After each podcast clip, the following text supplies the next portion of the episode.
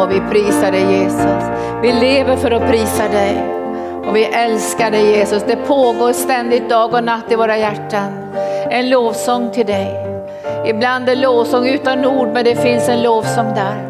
Det pågår en ständig bön i våra hjärtan av tacksägelser.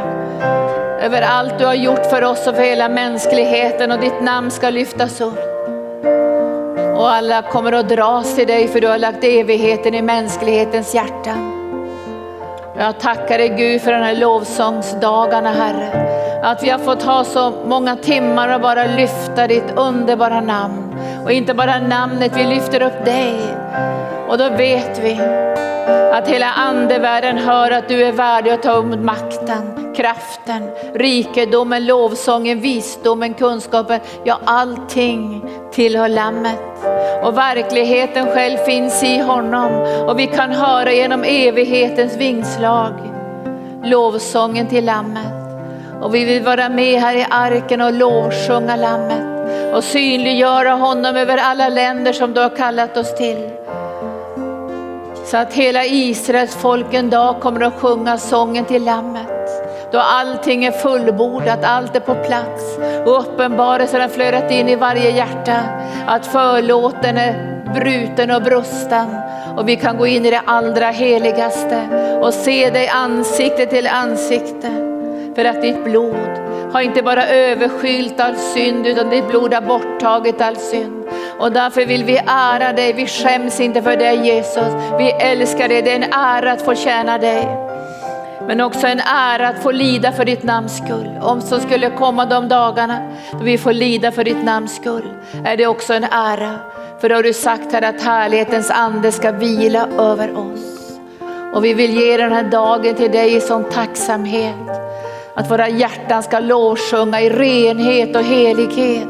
Vi vill inte ha någon orenhet i våra liv eller i församlingen. Ingen kritik, inget mörker, inga strider. Det ska vara rent och vackert så du kan träda fram. För du har sagt det som älskar hjärtats renhet. Han är vän till konungen och vi vill vara vän till dig Jesus och älska dig och tjäna dig och vara en uppenbarelseplats för din närvaro. Så fortsätt att göra ditt verk i våra liv. Så du kan ta gestalt i oss på varje område. I namnet Jesus. Amen.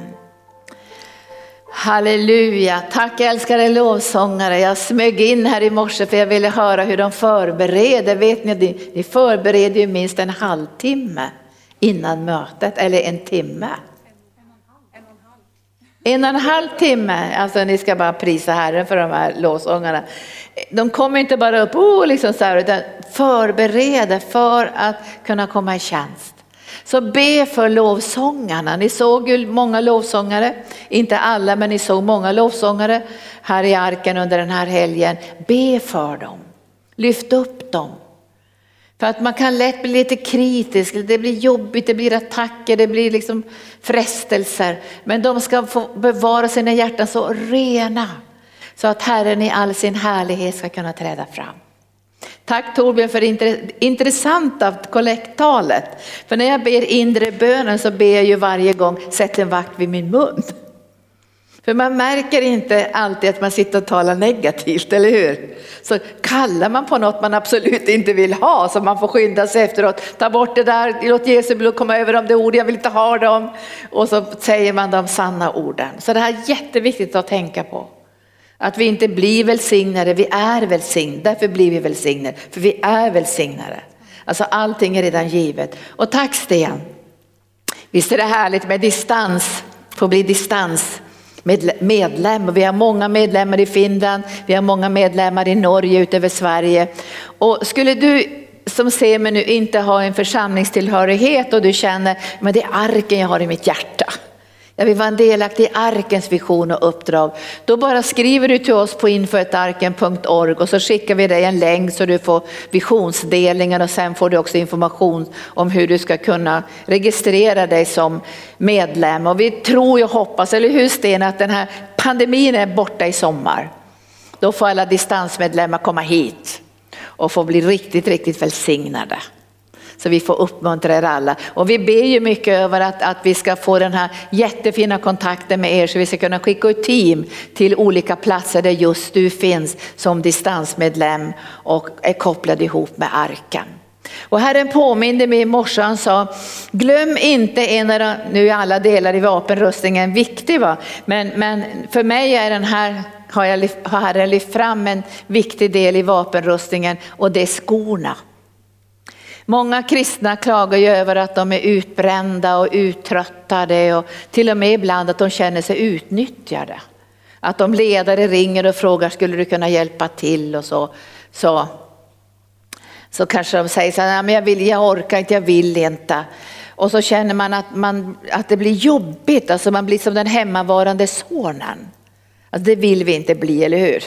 Han står där hemma och säger, jag är bara utnyttjad, jag har fått bära den här tunga bördorna och allting. Och jag säger tack, ni får komma upp sen. Men, men så, så säger också Märta som är irriterad för att inte hon får den hjälp hon behöver. Så till och med börjar hon anklaga Jesus. Nu får du faktiskt säga till syrran här att nu får det bli en ordning på det här. Men när du får på dig beredvillighetens skor, villigheten att tjäna, då skulle jag kunna ge de skorna ett annat namn. Det är ärans skor. Att du får på dig de här skorna varje dag så kommer du uppleva att det är sån ära att få tjäna Jesus. Att du till och med vill göra mer än du ska göra. Så Jesus får säga till dig, nej nu har du gjort vad du ska göra. Du är beredd och du är villig men du får du ta det lite lugnt. Men när du får de här skorna på dina fötter varje dag så längtar du av hela ditt hjärta hjärta att få bli använd av Gud. Och du känner att det är sån ära att få ha de här skorna på fötterna och jag tror till och med att du kommer att känna att du nästan blir sur om inte han använder dig.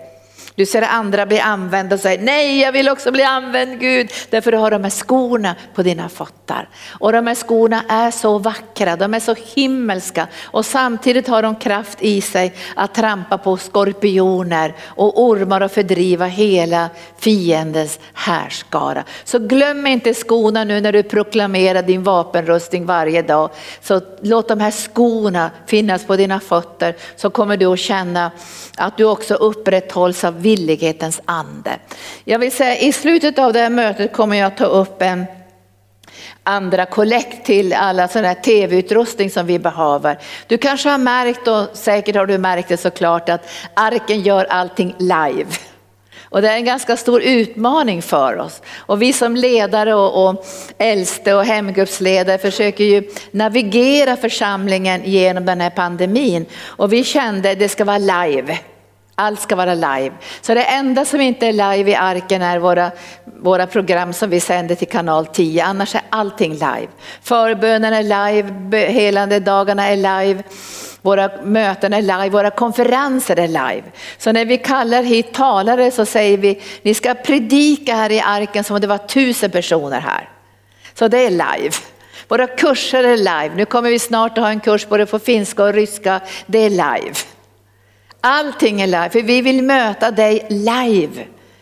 Alltså jag vet ju andra kyrkor kanske gör förinspelade saker, men det kan, vi kan inte göra det i arken. Det går inte, för vi vill möta dig. Och därför är det så jätteviktigt för oss att du också är live. Att du ser oss, eh, om du väljer att vara nu i det här mötet eller klockan två eller i båda möten, men då är du med oss live. Och det blir mycket, mycket lättare att predika när jag känner att du är live. Om vi skulle förinspela så kanske jag kan få några kunskapens ord. Men det är, det är så mycket svårare för min tjänst handlar om att betjäna människor. Och därför så fungerar det inte för mig när jag måste spela in i förväg och försöka hitta ett kunskapens ord. Det, det, jag kan göra det men det fungerar inte. Så be för oss för vi har jättestora behov nu efter att förnya vår tv-utrustning och tekniken för att kunna göra allt det här live. Jättestort jobb. Till och med bibelskolan är live. Så de distanseleverna ser oss ju varje dag. Vilken utmaning. Man måste ju klä upp sig lite också. Man kan ju inte bara komma helt degig med håret på skaft. Det gör man inte annars heller. Men nu är det live. Så be för oss att vi klarar av det här, att vi slipper den här tredje vågen av, av mörker och sjukdomar och att vi snart får ha församlingen närvarande. Och de frågade mig då på på världen idag vad som var svagheten och jag sa svagheten är att vi har inte alla de folk vi behöver bakom kameran och tekniken som, som vi behöver. Men Gud kommer att ge oss bönesvar och vi ska ta upp en gåva i slutet av mötet just till tekniken. Men be för oss och stå med oss så att vi kan navigera det här. Och de, de frågar mig också så här, vad som händer med församlingen, tänk om alla är skingrade? Det tror inte jag, för jag tror på live. Jag tror att ni längtar efter att komma tillbaka till arken, alla församlingsmedlemmar. Och vi tror också att alla ni som har lärt känna arken när vi har haft våra livemöten, du kommer att vilja gå med i arken. Vi uppmanar inte folk att lämna sina församlingar och gå med i arken, det säger vi inte. Men vi säger så här, du som är församlingslös, och jag säger massor med löshästar över hela Sverige, gå med i arken och förverkliga den här visionen tillsammans med oss. Den här helgen har vi haft som tema den nya sången till Lammet. Och det är från Uppenbarelseboken kapitel 5. Den nya sången till Lammet. Och finns det en ny sång så måste det finnas en äldre sång. Och jag vill inte säga en gammal sång. Inte på det sättet som att den sången kommer att upphöra. För vi kommer ju att mötas i evigheten, alla de som har sprungit före i det gamla förbundet. Men det som kommer att upphöra är lagens väg till rättfärdighet. Den vägen upphörs ju i Jesus Kristus. Det går inte längre att bli rättfärdiggjord genom egna gärningar, utan det är bara genom Jesu fullbordade verk och den rättfärdighet som kommer ifrån himlen som kan skänka frälsning in i varje människa genom Guds stora nåd. För så älskade Gud världen att han gav sin enda son. Och det står också i Johannes evangelium att Fadern älskar sonen och allt har han lagt i hans hand. Fadern älskar sonen och allt har han lagt i hans hand. Och därför tror jag att sången om lammet finns genom hela evigheten. För när de första människorna syndade i lustgården så började sången om lammet, alltså längtansången. Vi måste få se fullbordandet. Vi måste komma in i en tid när inte bara synden blir överskyld med, med, med bockars och kalvars blod, utan vi, vi kommer in i en tid när förlåten kommer att brista. Vi måste komma in i en tid där vi inte behöver bara se Gud på ryggen. Tänk Moses som var så utvald av Gud och älskade Gud. Han lagt ner hela sitt liv. Han säger, kan inte jag få se dig? Kan inte jag få se din härlighet? Och då säger Herren, det går inte. Men du kan få se mig på ryggen. Och Guds härlighet kom och han fick se Gud på ryggen. Men han fick inte se Gud ansikte till ansikte därför att förlåten till det allra heligaste var fortfarande stängd i det gamla förbundet. Men redan i begynnelsen så börjar man sjunga sången till lammet. Därför att när de första människorna syndade så slaktade Gud lamm och klädde de här nakna människorna med skinn. Bilden på lammet. Och Herren säger att, att, att kvinnans säd ska sönderkrossa ormens huvud och redan där började sången till lammet.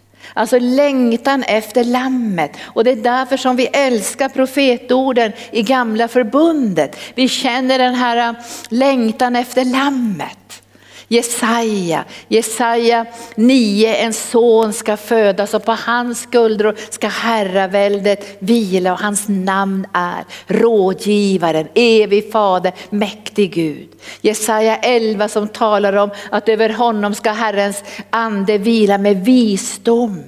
Alltså hela gamla testamentet andas längtan efter lammet. Men i och med att självrättfärdigheten gick så djupt i det judiska folkets innersta så kände de inte igen lammet när han väl uppenbarade sig. Och det står ju det, han kom till sina egna men de kände inte igen honom för det fanns ett täckelse. Men en dag så kommer den här täckelsen att försvinna och vi kommer att få se, och jag har sett det i anden, hur hela det judiska folket kommer att känna igen lammet. Var är han? Vi har ju längtat efter honom och det var ju profeterat redan i begynnelsen att kvinnans säd skulle sönderkrossa ormens huvud. Och det här kan vi se genom hela det gamla förbundet, den här längtan efter lammet. Men det är en gammal sång. Och jag tror att, att skulle vi höra nu alla de här vittnena som nu är hemma hos Herren så skulle de säga sjung den nya sången om lammet. Till och med Biliam, känner ni igen Biliam, en falsk profet som hade blivit betalt för att förbanna Israel. Han kunde inte förbanna Israel. Och den sista profetiska synen som han får, han säger, jag ser en stjärna säger han. Men det är inte nu, det är långt borta och han ser den här stjärnan och även han i sitt mörker känner igen sången efter lammet. Så hela gamla testamentet sjunger den här längtansången. Det är inte alla som hör den. Vi ska titta lite grann på några bibelställen idag. För jag tror vi behöver ett rätt fundament för att kunna sjunga den nya sången. Att förstå försoningens verklighet. Och jag tror att varenda en av de här hjältarna i gamla testamentet som är vittnen idag, om de skulle få tala till oss nu så skulle de säga, sjung sången om lammet. Lyft upp lammet. För Herren säger i Kolosserbrevet, jag ska börja läsa Kolosserbrevet kapitel 1. Så talar Jesus till oss genom Paulus i versen 26. Den hemlighet som varit dold genom tider och generationer men nu har uppenbarats för hans heliga. Det har varit dolt i generationer men det har funnits där som en längtan och de som var i profetisk smörjelse såg det här tydligare. Jeremia, Jesaja, Mika och, och, och Nehemja, alla, de såg det här tydligare. Vi är på väg till ett fullbordande. Och då står det så här, denna hemlighet som har varit dold för generationerna. Gud ville visa för dem vilken rik på härlighet denna hemlighet är bland hedningarna. Kristus i er, härlighetens hopp. Och det som gick förlorat i syndafallet var ju härligheten, alltså Guds närvaron. Och på hebreiska heter det kavod och på grekiska heter det doxa, alltså härligheten, Guds närvaron, den manifesterade härligheten uppenbaras nu i Jesus Kristus och ingen annanstans. Och det sägs ju också i Bibeln att om någon är i Kristus så är han en ny skapelse. Så det är Jesus Kristus som Guds härlighet på nytt blir uppenbarad. Och när vi sjunger Lammets sång så kommer Guds härlighet att bli uppenbarad i lammet. Och du som kan din bibel, du vet ju också att Jesus förde några av sina lärjungar upp på förklaringsberget eller härlighetsberget där han uppenbarade sin härlighet. Och de fick se hans härlighet, hans gudsrelation. Men de fick också se hur gamla testamentets ledare Moses och Elia lämnade över stafettpinnen till Jesus. Och lärjungarna förstod ju inte det här. De förstod inte skillnaden ännu på gamla och nya testamentet. Men de säger, ska vi bygga tre hyddor här, en åt dig och en åt Moses och en åt Elia? Då säger han, nej, det ska ni inte göra. Och när de har blivit helt skakade av den här härligheten så står det att det var bara Jesus som var kvar. Det står Jesus alena, bara han var kvar i sin härlighet. Och det gamla förbundet går över till det nya förbundet där vi blir rättfärdiggjorda i Lammets blod. Därför måste det nya förbundets härlighet och, och närvaro och uppenbarelse bli synlig också genom församlingens lovsång. För vi, vi talar ju till varandra. Jag har tänkt mycket när jag sjunger lovsång här så, så är vi ju många om vi får samlas hela församlingen. Och när vi sjunger lovsång så är det som att vi talar till varann också.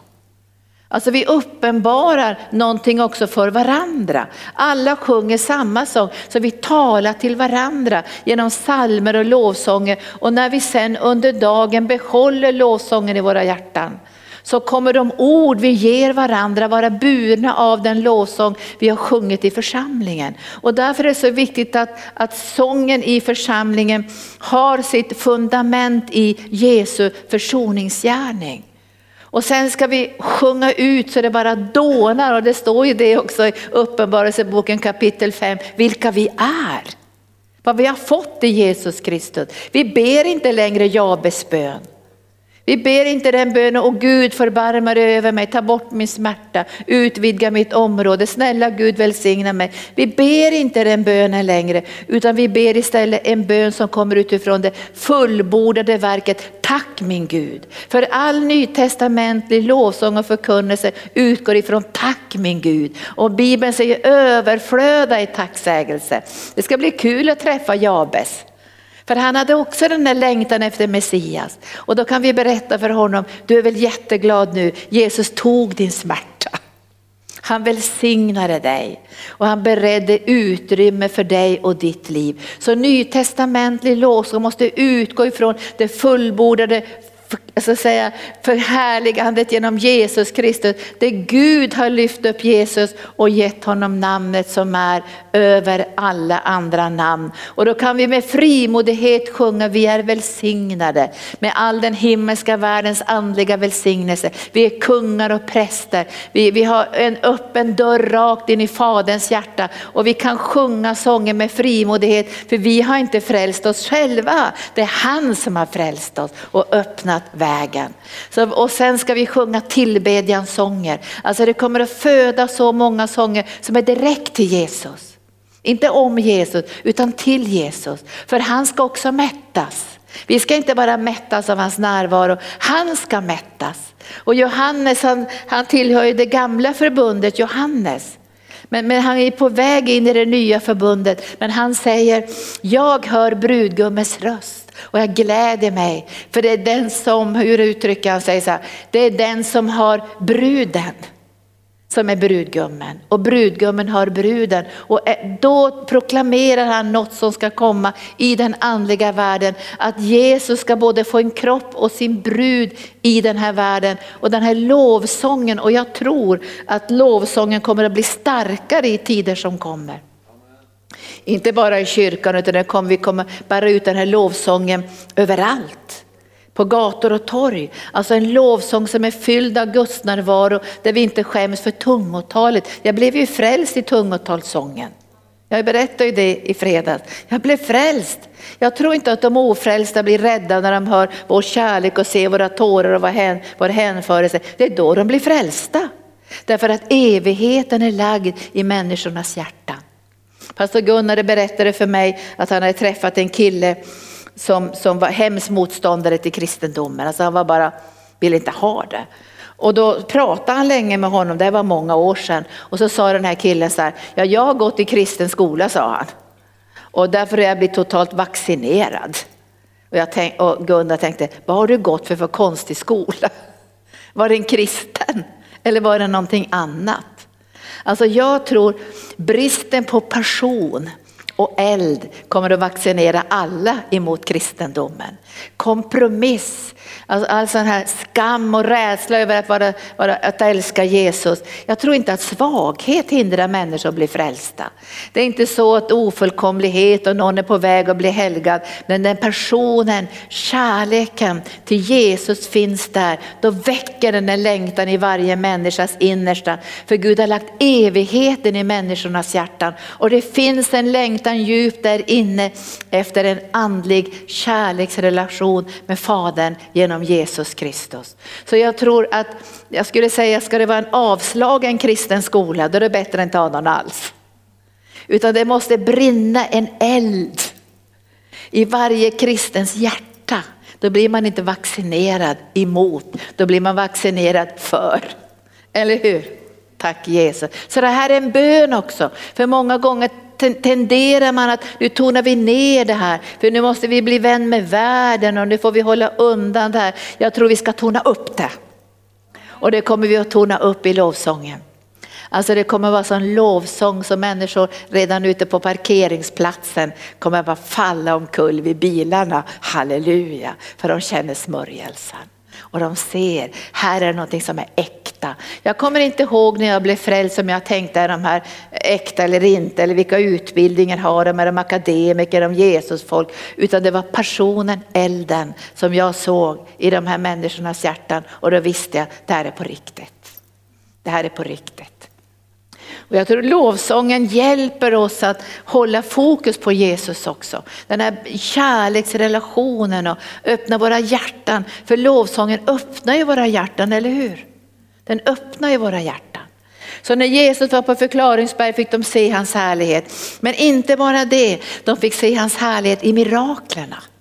Alltså där uppenbarar han också sin härlighet och han säger till Marta, Marta förstår inte du när de stod vid Lazarus grav, om du, skulle, om du trodde så skulle du få se Herrens härlighet.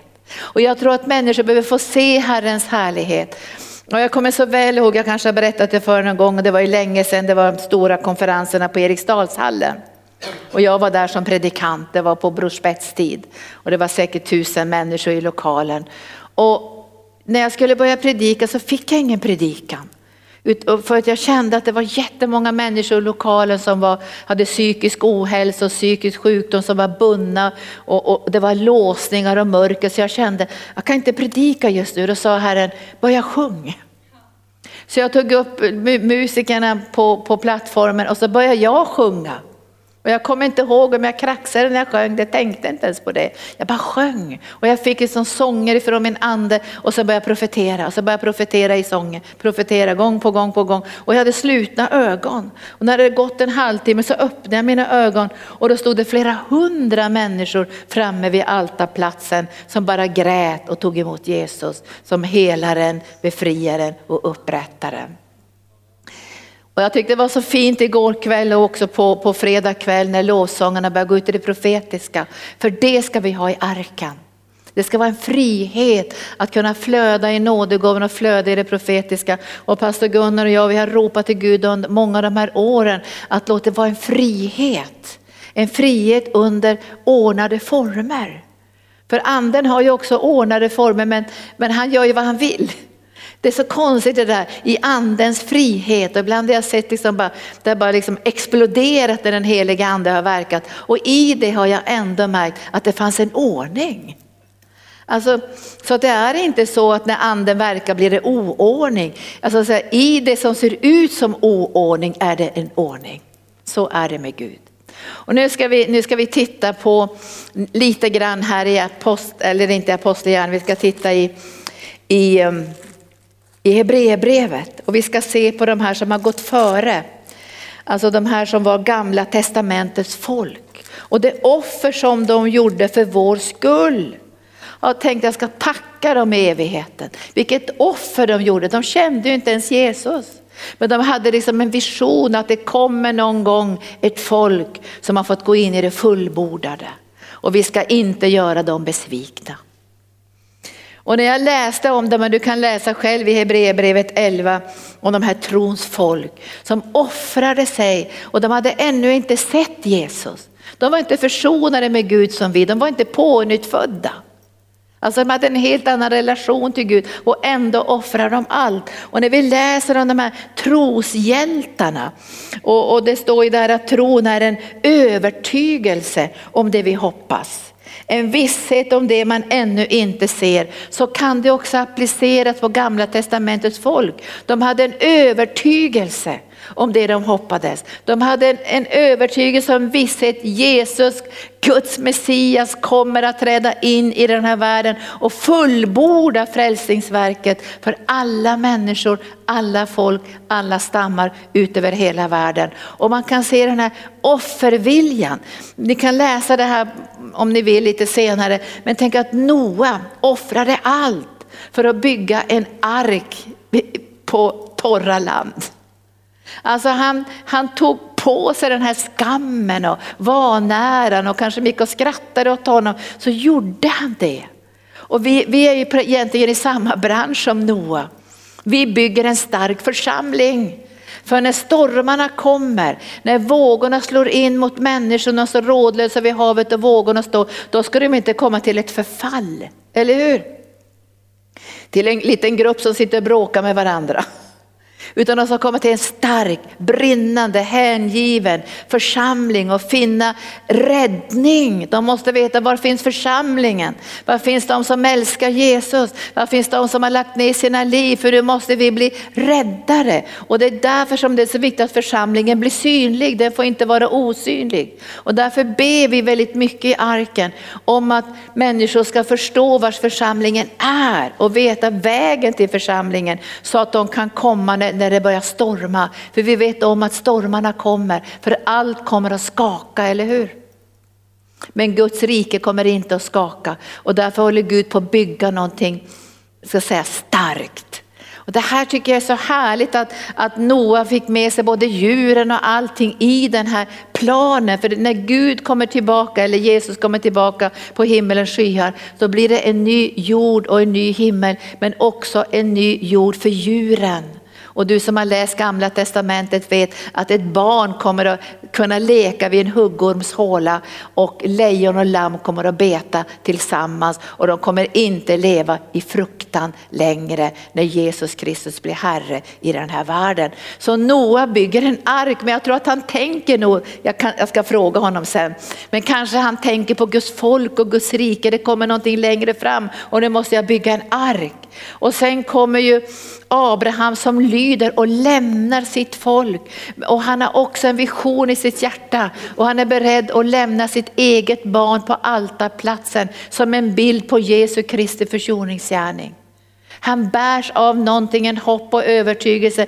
Jesus, Guds Messias kommer att träda in i den här världen och då kommer allting fullkomnas. Och, och Sara som fick en sån övernaturlig kraft att föda, fast det inte naturliga inte skulle gå för en kvinna i hundraårsåldern att föda ett barn med, med, med den fysiken som man har i hundraårsåldern.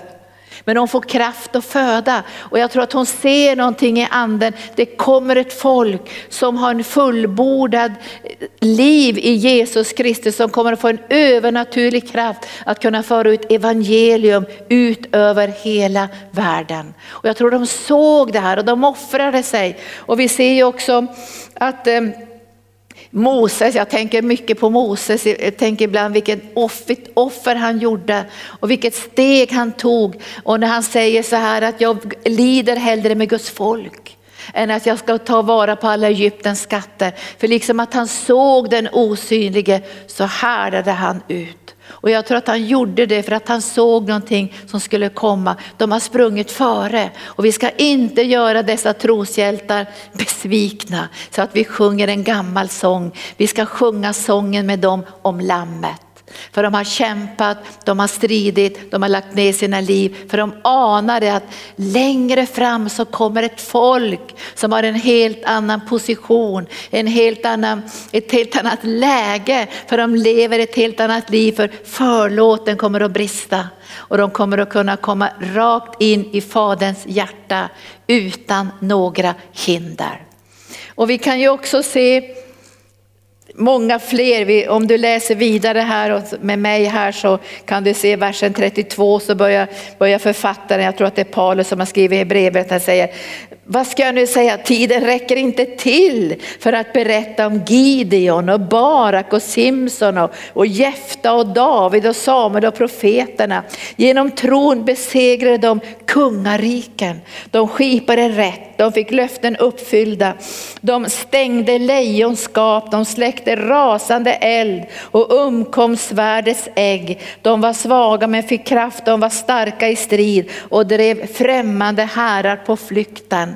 De kvinnor fick sina döda tillbaka genom uppståndelsen. Andra blev torterade och accepterade ingen befrielse för de ville nå till en bättre uppståndelse.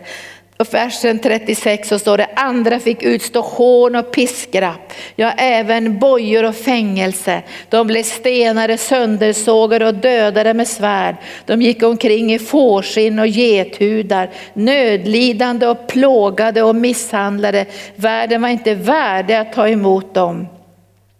De irrade omkring i öknen och bergstrakter och grottor och hålor. Och nu lyssnar du på versen 39. Och fast alla dessa hade fått vittnesbördet för sin tro fick de inte det som var utlovat. Gamla testamentets folk fick inte det som var utlovat. De, de fick inte komma in i det här fullkomliga försoningsgärningen genom Jesus Kristus. De sprang före. Och så står det så här, Gud hade nämligen förberett något bättre för oss. Först tillsammans med oss ska de nå fram till målet. Först tillsammans med oss ska de nå fram till målet. Men de såg målet och de sprang. De nådde inte målet, men de sprang. Och därför så finns de nu som vittnen. De finns som hejaklack skulle man kunna säga. De nådde inte fram till målet men de säger nu måste ni springa och nå målet. För ni kan springa på ett helt annat sätt, ni som är försonade med Gud. Ni som kan gå in i det allra heligaste, ni som är rättfärdiga genom Jesu Kristi blod. Ni kan springa på ett helt annat sätt. Men så säger författaren, om det är Paulus, jag hoppas att det är han som har skrivit det här, så säger han så här att ni måste nu lägga bort allt som tynger. Alltså nu måste ni springa med snabba fötter in mot evigheten så att så många som möjligt kan få del av evangelium. Jag är så jätteglad att vi inte har lagt ner evangelisationen i arken under pandemin. Och jag hörde nu, nu har, nu har ju de elever som finns, vi har inte många elever på arken, vi har ju de mesta på distansen. Men de som är här får möjlighet att gå ut och evangelisera nu. Vi har undervisat dem hela hösten och nu får de gå ut och evangelisera. Och jag, om jag nu minns rätt så är det, var det sju, åtta som gick ut. Och elva blev frälsta. Elva personer blev frälsta. Alltså vi måste springa med snabbare fötter. Tänk att de sprang de här hjältarna fast de inte hade den kontakten med Gud som vi kan ha idag. Och ändå var de beredda att ge upp sina liv. Då kan de inte tänka att nu ska vi springa in mot evigheten rädda och lite småfega och ängsliga och, och oj oj oj vad säger staten nu får vi predika nu, nej nu är det konvertikelplakatet igen. Ni som har lyssnat på Gunnars undervisning, konvertikelplakatet betyder att man fick inte samlas i hemmen, man fick inte starta fria församlingar under säkert drygt hundra år. Och vi ser ju det här i många sådana här kommunistländer, svårigheten att få starta fria församlingar. Men de här blev söndersågade. De var beredda att lägga ner sina liv och ändå hade inte de den fulla uppenbarelsen som vi har idag. Så det här, visst är det här en utmaning. Det är verkligen en utmaning till Guds folk att vi ska kasta av oss allt som tynger. Och det som tynger det är inte först och främst syndiga saker, men det är det som håller oss tillbaka. Och vi har pratat många gånger om att, eller jag sa ju också i fredags morse att djävulen för oss upp på många höga berg. För att erbjuda oss någonting annat än att följa Jesus. Kanske han erbjuder oss lite grann av världens rikedomar och, och det som finns i världen och den, den ära som finns i världen. Men Jesus tog han ju upp på det högsta berget och Jesus säger ändå, det här vill jag inte ha. Han erbjöd honom all rikedom, all ära, all position, all karriär, allting. Men priset var att vi måste tillbedja djävulen själv och det vill vi inte göra, eller hur? Och ja, det var någon av lovsångarna som delade så här och sa att, eh, eller jag kanske var du Torbjörn, någon av er sa så här att eh, det som fyller vårt hjärta, det som drar vårt hjärta, det som drar våra tankar, det är vår avgud, det är det vi tillbedjar. Det som fyller våra hjärtan varje dag, det vi längtar efter. Man behöver pröva sitt hjärta för även välsignelsen kan bli en avgud. Välsignelsen ska inte bli en avgud, för Gud vill välsigna dig. Han vill välsigna mig. Men man måste lägga det på den andra platsen i sitt liv. För han vill välsigna dig med hus och hem, han vill välsigna dig med rikedom så du ska kunna bygga Guds verk. Och så. Det är klart att han vill välsigna dig, men det får inte bli ett hinder för dig att säga ja till Gud. Och jag, när man läser nya testamentet märker man, fast det är över 2000 år sedan, så är det exakt samma ursäkter idag som för 2000 år sedan. Ta emot min ursäkt, jag har skaffat de här sakerna, de här företagen, de här oxarna och allt det här. Jag kan tyvärr inte komma. Ta emot min ursäkt, jag har köpt ett hus, det går inte. Jag måste ta hand om det huset och jag har gift mig, det här går inte. Och tredje, det var den här jag har skaffat mig ett hus, jag har skaffat mig ett hus, jag har gift mig. Så har vi de här välsignelserna som blir till ursäkter. Och därför måste vi, när välsignelserna kommer över dig, behåll dem i tacksägelse. Säg tack Herre att du har välsignat mig med det här huset. Tack att du har välsignat mig med det här företaget. Tack att du har välsignat mig med den här mannen eller den här kvinnan. Det här ska få tjäna dig Herre. Vi ska tjäna dig. Det här är en hjälp för mig att kunna tjäna dig ännu mer när jag har fått den här gåvan och den nåden in i mitt liv. Och då tror jag att vi med frimodighet kan lägga undan det som tynger oss. För vi ska ju springa snabbare nu än de här i gamla förbundet. Jag läser det här i kapitel 12. När vi har en så stor sky av vittnen omkring oss så låt oss då lägga bort allt som tynger och jag tror ibland måste man lägga undan saker i lovsången också. Jag sa i fredags att jag har ju rest mycket i Finland och jag kände att det fanns en, en sorts eh, melankoli. Alltså man kände att ett folk hade gått igenom mycket smärta, mycket sorg, alltså genom kriget och, för, och utmaningar för hela det här landet. Och jag tänkte det, det måste födas sånger som lyfter fram nytestamentlig kristendom, att Jesus vill trösta de sörjande. Att det finns en smörjelse som flödar in i lovsången som gör att det kommer ett helande till ett helt folk. Och det tänker jag också på Rwanda och, och andra länder som har haft folkmord. Att det behövs en lovsång som inte bara säger, ja men allt är bra, halleluja, nu lägger vi bara bort det här, halleluja. Utan en sång som för människor genom den här smärtan fram till korset. Där de får möta Guds läkedom och helande och upprättelse. För det bara blir korset vi kan bli fullständigt återställda. Och jag tror det kommer att finnas lovsånger som människor kommer bara säga, han, han ser hur jag har haft det. Han, han, han, kan, han, beskriver den nöd som jag har haft när mitt barn dog eller svårigheten jag har gått igenom. Och så får man komma till korset och lägga av sig det här och komma in i en lovsång som flödar av tacksamhet, av frihet och läkedom. Och eh, jag, därför säger också Paulus, ni måste lägga undan allt som är till hinder och särskilt synden som snärjer oss så hårt och ni måste löpa uthålligt framåt. För har de här människorna i gamla förbundet, Barak och Jefta och, och, och Jesaja och Jeremia, alla de har sprungit så i de begränsade omständigheterna. När de fick springa efter lagen och försöka liksom i egen kraft visa sig duktiga så, så måste de ju ändå haft det ganska så jobbigt, eller hur? Och ändå är de så villiga att lägga ner allt för Herren Jesus skull, för de anar någonstans att Messias kommer. Och nu är de hemma allihopa i himlen. Och då säger det så här, ni har en stor sky av vittnen, en stor sky av vittnen runt omkring oss. Och så säger han, låt oss ha blicken fäst vid Jesus, trons upphovsman och fullkomnare. När Patricia Bott som var här, hon är ju en profet från Amerika, så var så jätteglad över att hon sa så här, jag har fått profetiskt sa hon, att i de kommande tiderna så kommer det vara Jesus som blir upplyft. Det tyckte jag var underbart för att jag har hört andra toner också av profeter i andra länder. Men för mig personligen så har det alltid varit Jesus som ska bli upplyft. Därför att jag känner den helige ande.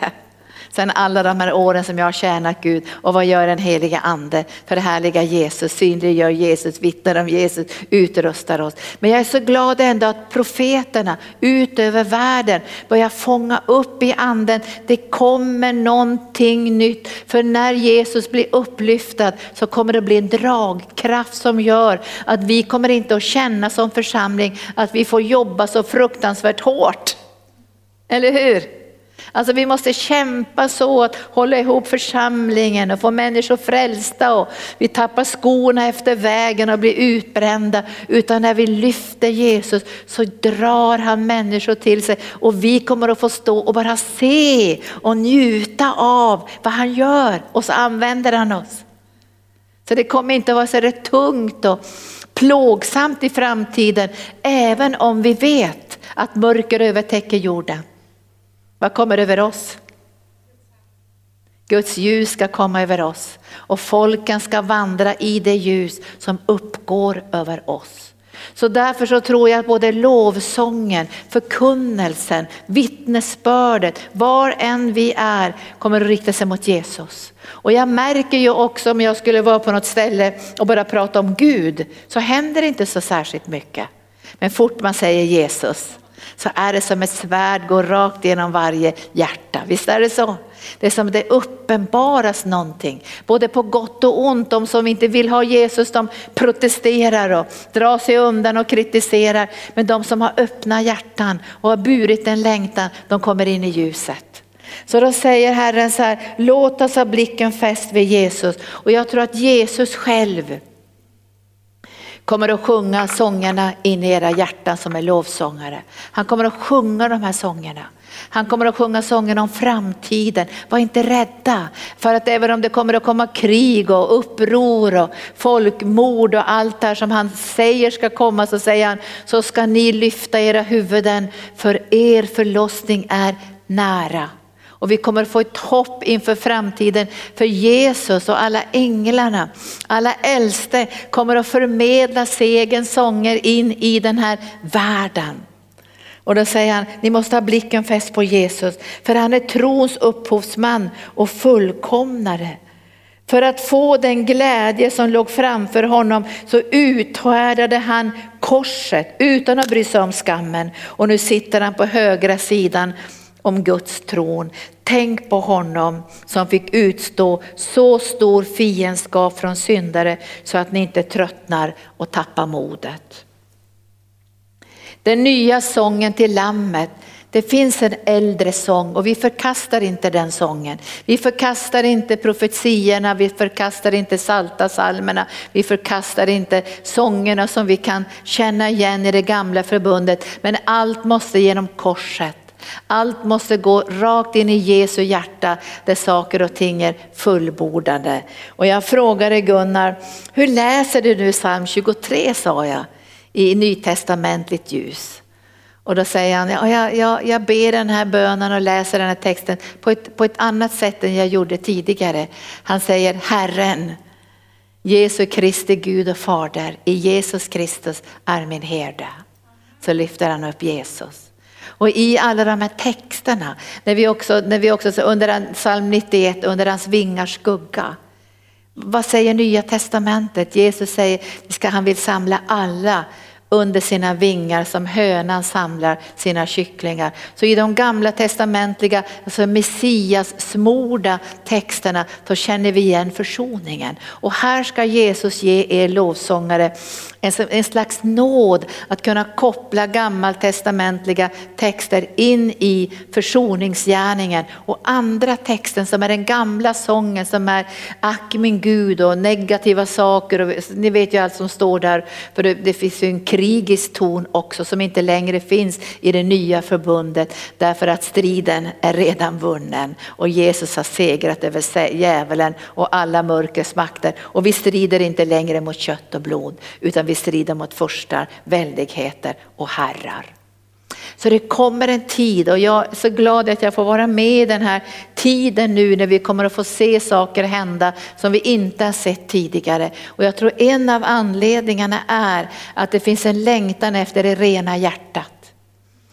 Nu är jag ju lite äldre men jag brukar säga, vill ni vara barmhärtig mot mig i, i, mot framtiden, se till att vi inte får krig i arken mörker i arken, bråk i arken, uppror i arken. Sådana här saker som bedrövar den heliga ande och som gör det så svårt att bryta igenom. Utan vi ska ha renhet, härlighet, Guds närvaro. Vi förlåter varandra, vi överskyler en myckenhet av synd, vi vandrar i ljuset med varandra, vi reder ut saker. Varför gör vi det? Därför längtan efter Guds härlighet är större än att leva kvar i någon liten surhet att någon har varit dum emot en eller gått förbi en eller något sånt där. Längtan efter härligheten är större, eller hur? Och därför kommer vi att få se så mycket här i arken också. Och vi önskar ju också att utifrån arken kunna föra den här Jesus fokuserade lovsången till, till många, många församlingar ut över Norden. Och på många platser där jag är och predikar, nu har jag tyvärr inte fått predika på pandemitiden, så har de, många platser har mycket lovsång men väldigt lite tillbedjan. Och jag har väldigt svårt att predika om inte det finns tillbedjan. För jag måste få den här kontakten med Jesus, alltså hjärtats kontakt med Jesus. Så när jag är i sådana sammanhang som har mest bara lovsång, då går jag alltid upp på plattformen. Och jag frågar ju pastorerna först om jag får göra det. Så går jag upp på plattformen och så säger jag till lovsångarna, nu måste vi in i tillbedjan. Nu måste vi stanna och bara älska Jesus, bara älska Jesus, sjunga i anden, bereda platsen för hans närvaro så att de som är här i lokalen idag ska få mötet med Jesus. För annars blir inte förkunnelsen, har inte den närvaron av Jesus som Gud längtar att den ska ha. Därför när vi förkunnar ska de ju höra Guds röst församlingen. De ska få mötesplatsen med Jesus. De ska förvandlas av hans närvaro. Så det behövs en sån samstämmighet mellan den som ska leda mötet och den som är förkunnare och lovsångarna. Alltså det måste vara en sån enhet och hur får vi den enheten? Den får vi inte genom att vi träffar varandra och börjar diskutera hur vi ska göra. Jag tror att den enheten får vi mest på våra knän. Alltså vi söker den enheten. Vi frågar Jesus, vad vill du göra nu på den här söndagen? Vad har, du, vad har du på ditt hjärta för den här söndagen? Och då tror jag Gud lägger det här både i mötesledaren, kollektupptalaren, den som ska leda, den som ska föra lovsången och den som ska predika. Det blir en sån enhet, för det är Herren som vi ska tillbedja och tjäna. Så min fråga i varje möte är, vad vill du ha gjort Jesus? Vad har du på ditt hjärta Jesus? Vad vill du ha fram Jesus? Vad, vad vill du ha fram för förbön? Jag tycker det svåraste för mig har varit när det har, när tillbedjan, nu talar jag inte om arken men ibland på andra ställen, när det har bara fallit så här. Man har inte känt igen lovsångens port, alltså all lovsång har bara fallit ihop och så måste man gå upp på plattformen och så måste man stå själv där en stund och be tungor och ropa Gud, Gud, Gud, vad vill du göra nu? Alltså det, det är så stängt, vad ska jag ta mig till? Och många gånger då så börjar man bara tala i tungor och säga till församlingen att nu talar vi i tungor en stund för att vi ska få uppenbarelse om vad Jesus vill göra. Men den här samstämmigheten, vi ska be om den ännu mer nu under, under den här vårterminen. Nu är vi i pandemin men vi, vi förbereder ju för när pandemin är över, då behöver inte vi jobba om saker.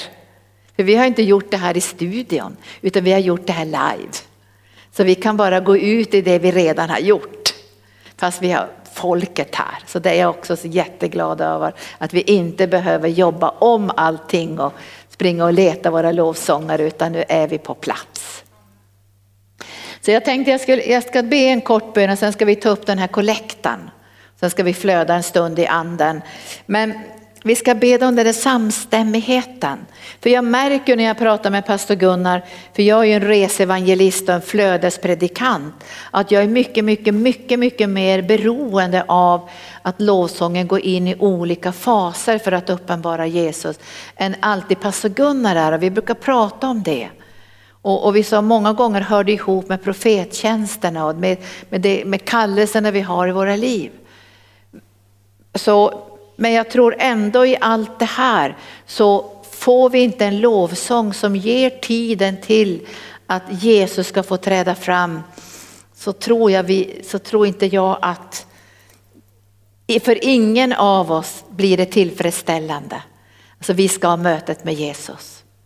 Och därför behöver vi be för varandra, vi behöver be för mötesledarna, be för förkunnarna, be för alla de som har olika tjänster, att de ska ha blicken på Jesus, älska Jesus, tänka på Jesus, att nu ska han få den här, den här stunden. Och efteråt ska vi prata med varandra också, det gör vi ju alltid.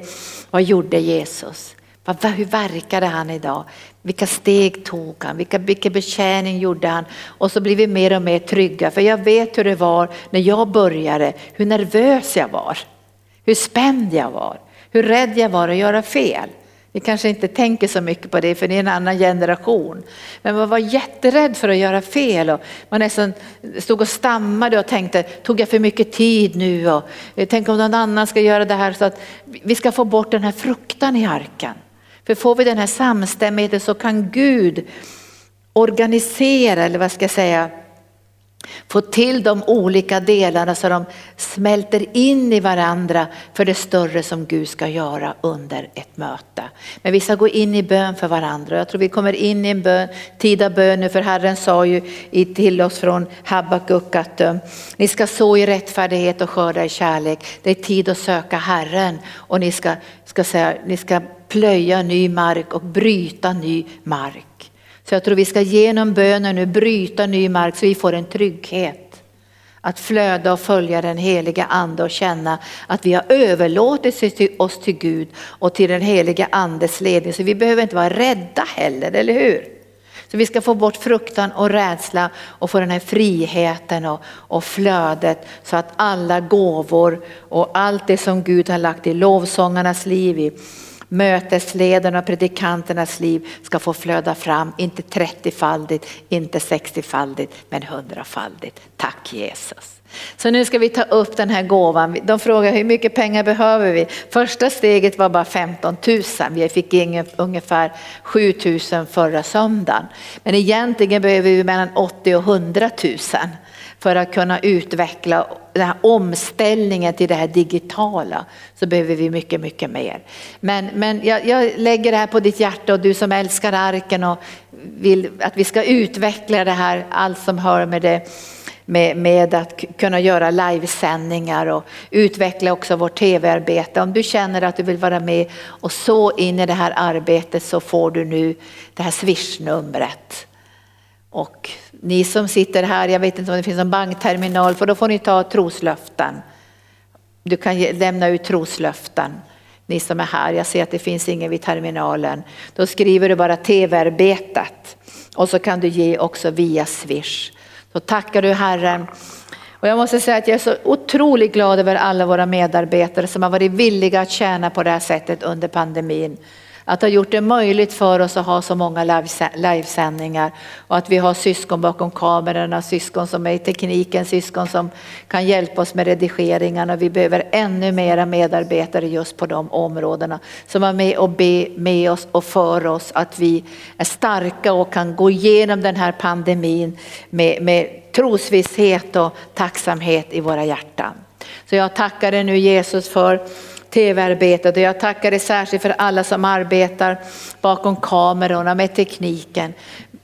Fredrik som har varit så villig att vidga sitt hjärta för att vara med i alla livesändningar både från morgon till kväll. Och vi tackar dig Gud för alla de som ställer sig vid hans sida för att göra det här möjligt. Och jag tackar dig Gud för de som sår idag. De har kärlek till det uppdrag vi har fått att hjälpa människor, be för människor, för ut helande bland människor. Och vi vet Herre att det uppdrag du har gett oss ska inte hindras av någon pandemi eller djävulens gärningar. Vi överlåter oss tjäna dig. Genom vårt liv och genom vår död så lägger vi våra liv på allt altarplatsen för ett högre syfte med evigheten i blickfånget. Och vi tackar dig nu Gud för alla gamla testamentets hjältar som la ner sina liv, som sprang sitt lopp med sån iver och ändå nådde de inte fram. De såg ännu inte korset, de kom inte på andra sidan. Men i anden ska de vara med oss i den eviga världen och, och, och säkert är de i bön för oss så att vi ska kunna springa med lätta steg in mot evigheten, fullborda vårt lopp, bevara vår tro och få så många människor frälsta som det bara går. I Jesu namn. Tack Jesus. Halleluja. Tack Jesus. Åh, vi prisar dig. Tack Jesus. Tack Jesus.